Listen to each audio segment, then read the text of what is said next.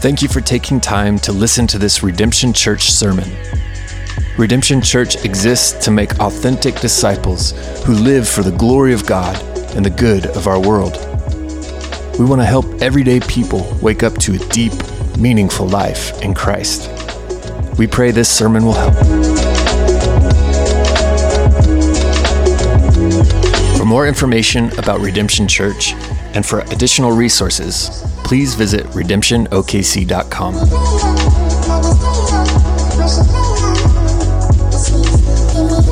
And thank you, Chris. Uh, if you are new with us, my name is Chase Iflin. I'm the community coordinator here at Redemption Church, and we'll be continuing our series this week called The Holy Spirit, the Forgotten Third Person of the Trinity.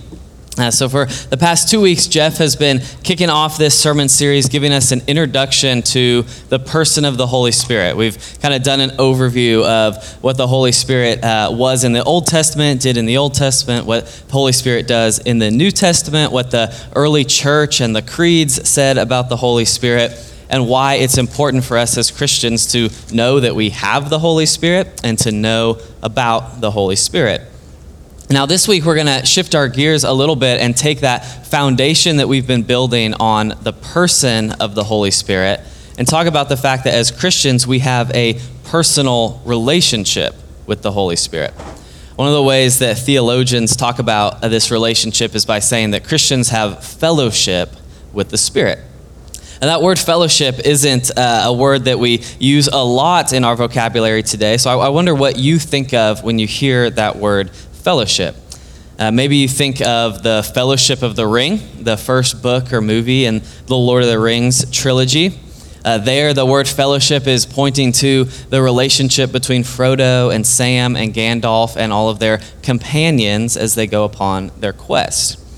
Maybe when you hear the word fellowship, you think about um, spending time with family on, on Thanksgiving. Uh, some of my mom's extended family is here today, and we have fellowship on Thanksgiving um, until the card games come out, that is. Um, maybe you uh, grew up in a smaller church, and fellowship was the, the meal that you had after church on Sundays every once in a while. I don't know what you think about when you think of that word, but the word fellowship indicates some sort of close, familial, or friend relationship. It's Frodo and Sam on their quest. It's a whole church sharing a meal together. It's cousins playing on the holidays. And the crazy thing is, the Bible teaches us that as Christians, we can have fellowship with the Spirit of the God of the universe. At the end of 2 Corinthians, Paul ends his letter to the church in Corinth saying, The grace of the Lord Jesus Christ and the love of God and the fellowship of the Holy Spirit be with you all. So, Paul wants uh, the, the church in Corinth to experience Jesus' grace. And as Christians, we understand what that means Jesus' grace poured out for us in salvation. He wants them to experience God the Father's love. And we know what it means to, to experience the love of the Father. But in the same way that they experience those two things, Paul also wants them to experience fellowship with God through the Holy Spirit. A close, intimate relationship with the Holy Spirit of God. And that's the one that we probably don't understand as well as the other two. But this is what the Bible teaches. The Bible teaches that you can have the same fellowship that you experience with those closest in your life. You can have that same fellowship with God. Jesus talks about it like this in John 14. He says, I'll ask the Father, and he will send you the Holy Spirit who will be with you forever. You know him for he dwells with you and he will be in you. We use that language a lot. In, it's a churchy language that we accept Jesus into our heart or that we've got God in our heart. We have a relationship with God. But a lot of times we just say that without thinking about what that really means. And what the Bible is teaching is that we can have a close, intimate, personal, ongoing, active relationship with God. We can have fellowship with God. And I don't just want to skip over that as, as the introduction and get to the rest of the sermon. That's incredible. The Bible says we can have fellowship with God. Do you believe that that's true? Has that been your experience in your life? No matter who you are, no matter what you've done or what you look like or how much money you make, God wants, He doesn't just allow us, God wants to have a Frodo and Sam, grandparent and grandchild relationship with you and with me. And that's incredible. But that sounds great. What does it mean? How, how, does that work in our daily life? And that's where we're going to go this morning and what we're going to talk about. So, a foundation is that you can have fellowship with God by the Holy Spirit but all relationships require something from each party, right? Or it's not a relationship. And so, what I want to do this morning is demystify what fellowship with the Holy Spirit actually looks like on a daily basis. Go to the scriptures and see what the Bible tells us a day by day, moment by moment, hour by hour relationship with God looks like. And so to do that, we're first we're going to look at the Holy Spirit's responsibility in our fellowship relationship, and then we'll look at our responsibility in our fellowship relationship. And uh, just like the past couple of weeks, as Jeff mentioned last week, we're not going to be camping out in one verse. Um, we'll be jumping around all over the New Testament this morning, uh, but we've got the verses. We'll have them up on the screen behind me as we go, so uh, you can follow along up there. So let's go ahead and jump in. The first responsibility of the Holy Spirit in our fellowship with Him is to reveal God to us. 1 Corinthians 8 or 1 Corinthians 2, 8 through 12 says, None of the rulers of, the, of this age understood this, that, that is who Jesus is. For if they had, they would not have crucified the Lord of glory. But as it is written, what no eye has seen, nor ear heard, nor the heart of man imagined, what God has prepared for those who love him, these things God has revealed to us through the Spirit. For the Spirit searches everything, even the depths of God. For who knows a person's thoughts except the Spirit of that person which is in him? So also, no one comprehends the thoughts of God except the Spirit of God. So, Paul's telling the Corinthians that the religious leaders of their day didn't really know who Jesus was. They didn't know Jesus was the Son of God because if they had known that, they wouldn't have killed him. But Paul says if you are a Christian, then you are someone who does understand who Jesus is and the way that you understand that is because God has revealed this truth to you through the Holy Spirit. And then Paul goes on to kind of explain why God would choose to uh, reveal himself in this mysterious way through his spirit. And it gets a little bit confusing, but what Paul's basically saying is that uh, only you can know yourself uh, better. Like you can know yourself better than other people know you. We can know things about other people. We can grow close to others, but we can't get inside other people's hearts and minds like we can ourselves. And so there's no way anyone would be able to know us that intimately. But then Paul applies that logic to God and says if we can't really know what's inside other people, how the heck would we know about God? unless he chooses to reveal himself to us by his Spirit. Now, of course, God's uh, revealed himself in creation. We can look at creation and, and learn what God has done. He's revealed himself uh, most clearly in his word, so we could read the scriptures and learn a lot of things about God. But God didn't choose to stop there. He went so far to give his people his spirit in order that we might not simply know things about God, that we might actually know God himself. Jesus talks a lot about this in the Gospel of John when he's telling his followers that the Spirit is going to come and this is what he's going to do. Uh, I already read some of this verse earlier, but Jesus says, I'll ask the Father, he'll send you another helper, the Spirit, to be with you forever, the Spirit of truth, whom the world cannot receive because it neither sees him nor knows him, but you know him, for he dwells with you and will be in you. This spirit that is in us as Christians, Jesus calls the spirit of truth.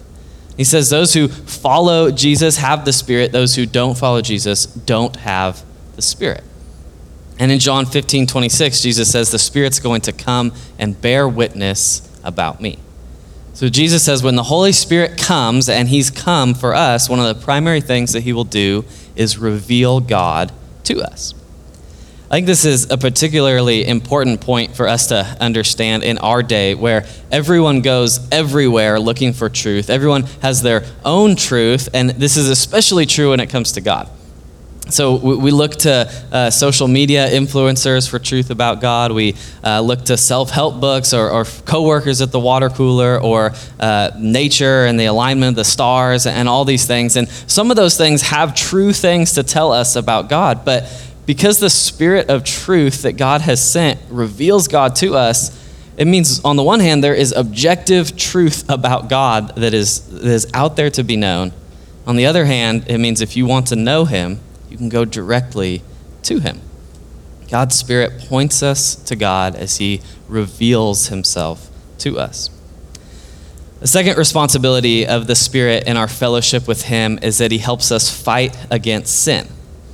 At the beginning of Romans 8, Paul starts out with that famous verse There's therefore now no condemnation for those who are in Christ Jesus. Then he goes on to describe how living according to the law couldn't save us, but how salvation is in Jesus alone. And then in, we'll pick it up in verse 12 where Paul says, So then, brothers, because you've been saved by Jesus, we are debtors, but not to the flesh to live according to the flesh. For if you live according to the flesh, you will die. But if by the Spirit you put to death the deeds of the body, you will live. For all who are led by the Spirit of God are sons of God.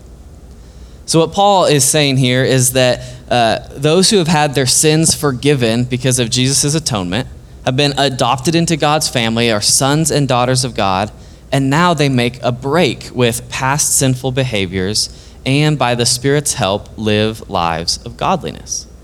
But notice how Paul says this happens by the Spirit. He doesn't say this happens by trying really hard to stop those past behaviors and obey God. No, he says it happens by the Spirit. Paul talks about something similar uh, to this in Galatians 3 when he's rebuking the Galatians. He says, Oh, foolish Galatians, who has bewitched you? It was before your eyes that Jesus Christ was publicly portrayed as crucified. Let me ask you only this Did you receive the Spirit by works of the law or by hearing with faith? And the answer is faith. Are you so foolish? Having begun by the Spirit, are you now being perfected by the flesh? So, Paul's talking about our salvation, and he says that uh, we receive salvation not by works, but by the free gift of grace in the person and work of Jesus Christ. We don't save ourselves by cleaning ourselves up and stopping our bad behavior. We're only saved by faith in Jesus. But the Galatians knew this, and, and I hope that we know this as well, but there was still a problem. Because the Galatian Christians knew they weren't saved by their faith, but they were still trying to become the best Christians they could possibly be by their own effort. Their works didn't save them, but they thought that their works would perfect them or make them acceptable in God's sight.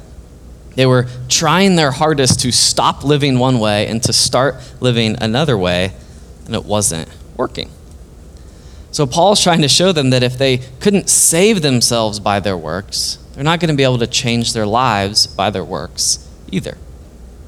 Instead, if we go back to Romans 8, Paul says it's by the Spirit that we put sin to death in our lives.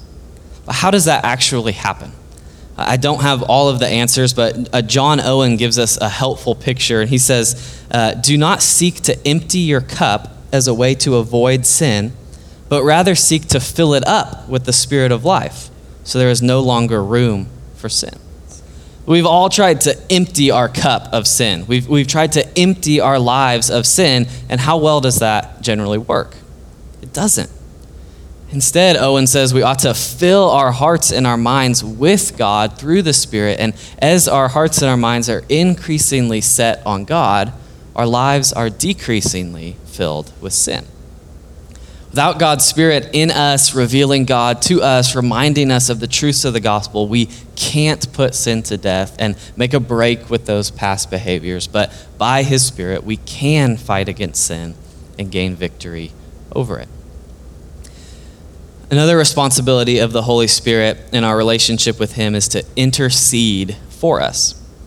In Romans 8, Paul's talking a lot about the Spirit, and he starts talking about suffering and the future hope that we have in Christ. And then, right in the middle of this suffering, he says these amazing and somewhat confusing words in verse 26 For we do not know what to pray for as we ought, but the Spirit Himself intercedes for us with groanings too deep for words.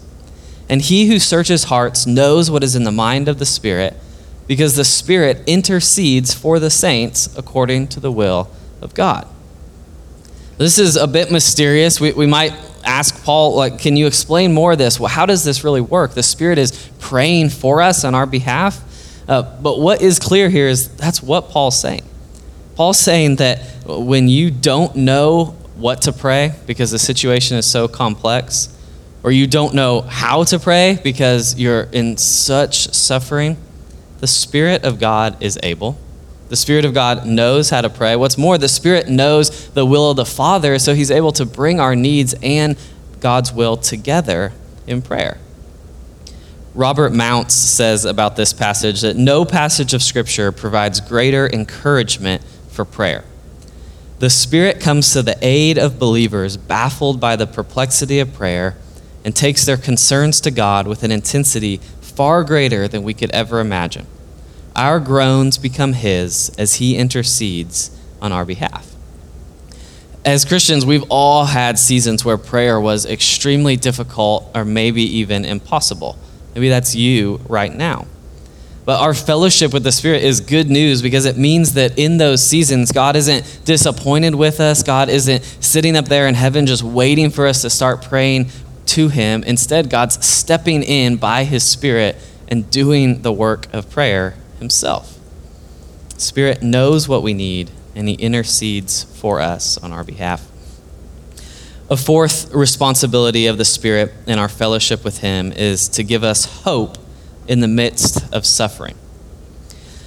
We see this in Romans 5 2 through 5, where Paul says, Through him we have also obtained access by faith into this grace in which we stand, and we rejoice in hope of the glory of God. Not only that, but we rejoice in our sufferings, knowing that suffering produces endurance, and endurance produces character, and character produces hope, and hope does not put us to shame. Why? Because God's love has been poured into our hearts through the Holy Spirit who has been given to us. So, as Christians, not only do we get to rejoice in the fact that God's given us access to Him through Jesus, but we also get to rejoice in the fact that we're able to rejoice in things that seem impossible to rejoice in, namely our suffering. And Paul sets up this sequence that's a fairly well known sequence. He says suffering produces endurance, endurance produces character, character leads to hope. And this sounds great. We can all get on board with our suffering leading to hope. But notice how Paul ends the section.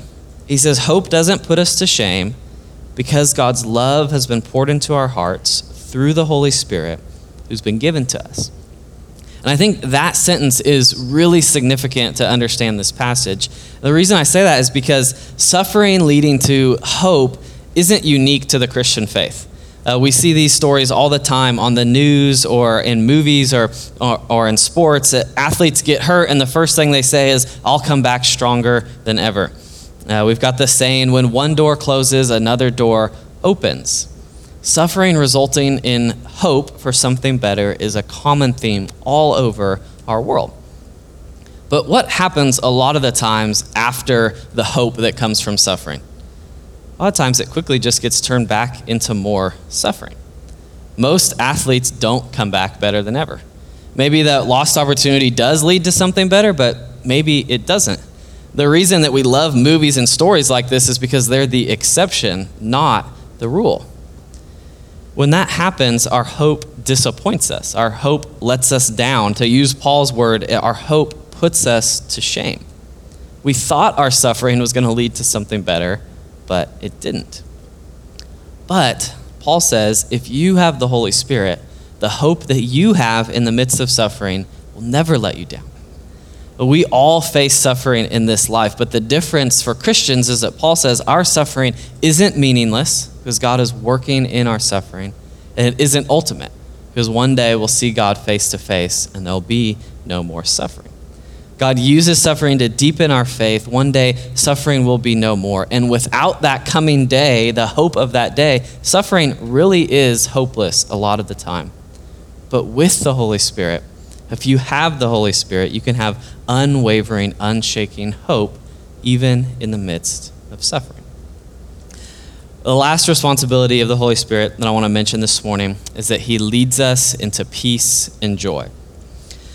In Romans 14, Paul's talking about Christians disagreeing on whether or not they should eat meat that's been sacrificed to idols. And Paul says, don't divide over this issue. It's not central to the Christian faith, so don't let it separate you guys. And then in verse 17, he says what is central to the Christian faith. Paul says, The kingdom of God is not a matter of eating and drinking, but of righteousness and peace and joy in the Holy Spirit. So Paul says the kingdom of God, the Christian faith, your relationship with Jesus, Christianity as a whole, is not primarily about what you do and don't do. It's about God giving his righteousness to us in the person of Jesus Christ and about us experiencing peace and joy that flows from a relationship with him by the Spirit. How many people today, both Christians and non Christians, need to hear that about Christianity? The heart of the Christian faith is not about following rules. It's about God giving us His righteousness that we couldn't earn and didn't deserve through Jesus, and about God giving us a lasting peace and joy that we can't find anywhere else in this world through His Holy Spirit. Part of having a relationship with Jesus and experiencing fellowship with the Spirit is experiencing deep and lasting peace and joy. So, before we move on to our responsibility in uh, this fellowship relationship, I do just want to pause because uh, as we've been talking about these things, the Bible teaches that if you are in Christ, if you are a follower of Jesus, you have the Holy Spirit. The Bible t- teaches us, we've just gone through several things that the Spirit wants to do in our lives. And so it begs the question are you experiencing fellowship of the Holy Spirit in your life? Do you have this peace and joy that comes from the Spirit? Are you able to have hope in the midst of suffering? Are you fighting against sin and temptation and gaining victory over it, over it or just giving in? Are you learning more and more about God as His Spirit reveals Him to you? And I hope the answer to most or all of those questions is yes, but if it's not, now is a good time to do some reflection. Because if you aren't experiencing the fellowship of the Holy Spirit, then it might just mean you're not opening yourself up to daily fellowship with Him, and we're going to come back to that in a second. Or it might mean that you don't actually have the Holy Spirit.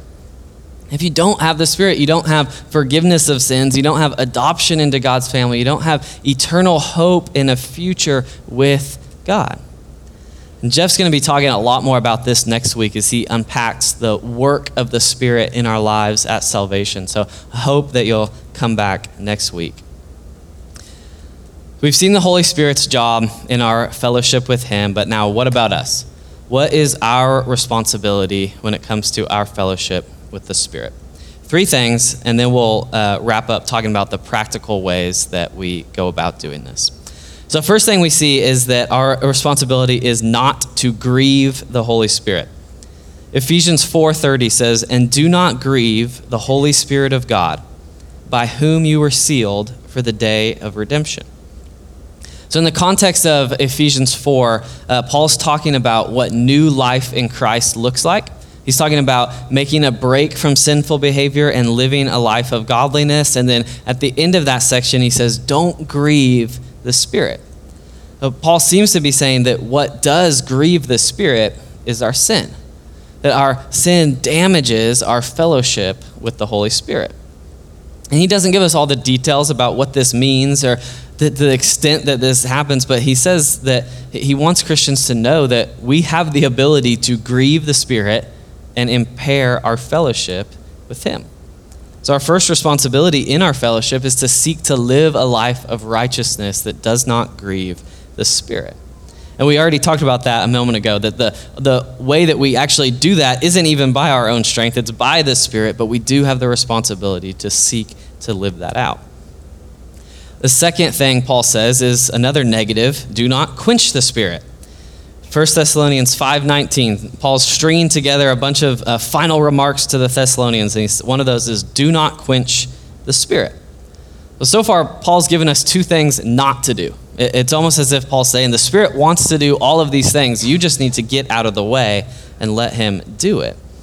And I don't know exactly what Paul means by this, don't quench the Spirit. Like I said, it's just kind of strung on at the end of 1 Thessalonians. Um, I think based on Ephesians 4, uh, we can quench the spirit by our sin.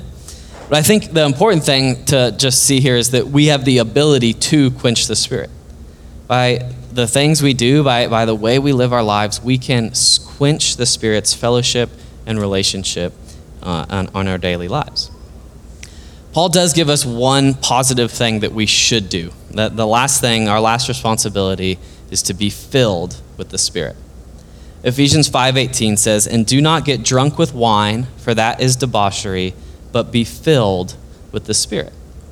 So we can grieve the Spirit, we can quench the Spirit, but the flip side of that is we can also be filled with the Spirit in such a way that being filled with the Spirit influences our behavior, just like alcohol influences behavior if you've had too much to drink. And look at the result of being filled with the Spirit. Paul continues saying, uh, If you're filled with the Spirit, you'll be addressing one another in psalms and hymns and spiritual songs, singing and making melody to the Lord with your heart giving thanks always and for everything to God the Father in the name of our Lord Jesus Christ, submitting to one another out of reverence for Christ. So, in contrast to quenching the Spirit and grieving the Spirit, you have this picture of a Christian filled with the Spirit who is joyful, who is thankful, who is worshiping God, and is living in love and harmony with others. There's a stark contrast here. And what's interesting about this command Paul gives us to be filled with the Spirit is that it is a command. It's something Paul's commanding us to do, but it's also passive. He's saying, be filled. So it's something that we can't do on our own. It's something outside of us that has to be done to us. So Paul says, on the one hand, fill yourselves with the Spirit, but on the other hand, he says someone else is going to be doing the work of filling you.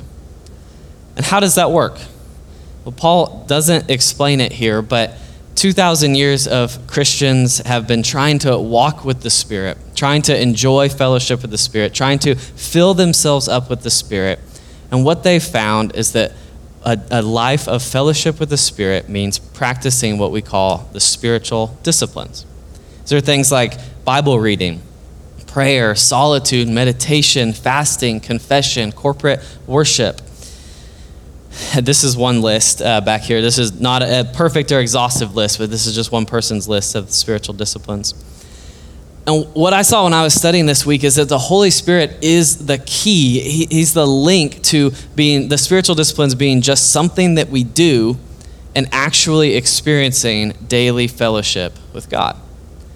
I'm sure I'm not alone in this, but it's so easy for me to practice the spiritual disciplines, to read my Bible and pray, and feel like nothing is happening.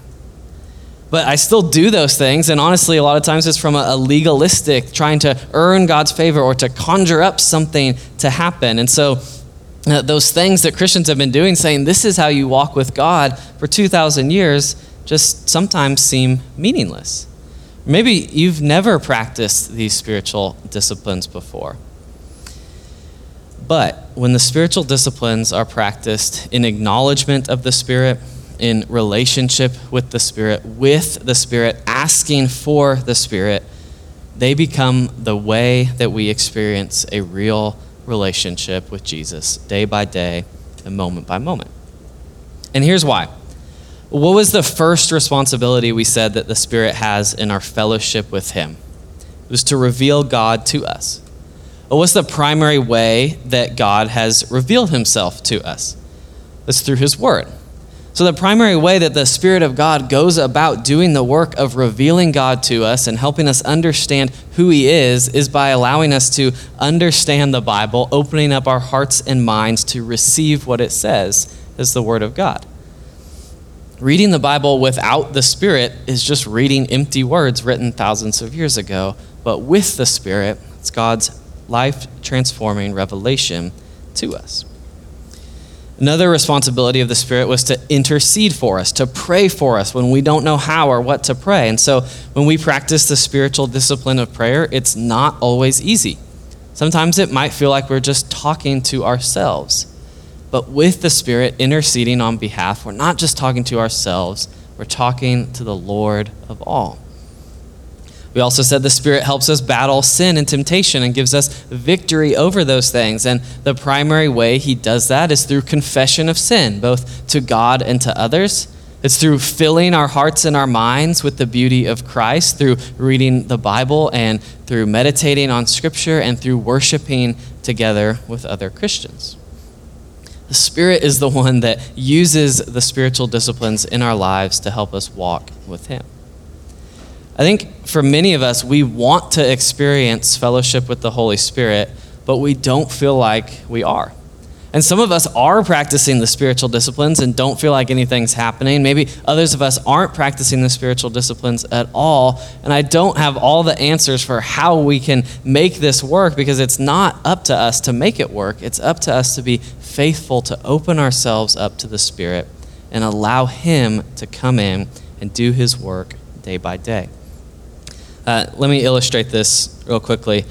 Uh, I think the way that water works in our homes and the faucets is, is interesting. It seems so simple, like we would have a, a more complex method in, uh, in, in, modern day. The water comes from the city, it comes from the well, and it just is sitting there right behind the faucet in the pipe, ready for you to turn it on.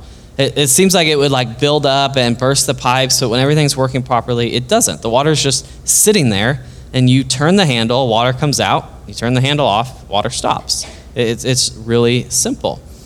And the spiritual disciplines are like turning the handle on that faucet. We aren't bringing the spirit into bringing the spirit down from heaven. We aren't the one changing our thoughts and behavior just like we couldn't wash our hands without the water, but we do have a role to play. We have to open the tap. We have to put ourselves in a position to be filled with the spirit. We can quench the spirit, we can grieve the spirit, but Paul also invites us to be filled with the Spirit. Uh, Jesus, also, another aspect of this is that in Matthew 7, Jesus says that uh, God, being a good father, will give the Spirit to those who ask. So, as we practice the spiritual disciplines, let's ask God to fill us with His Spirit. Now, we don't have time this morning to talk about uh, how you practice all of the spiritual disciplines, but I do want to say two things. One is that there is a variety of spiritual disciplines here. Uh, you saw that list earlier.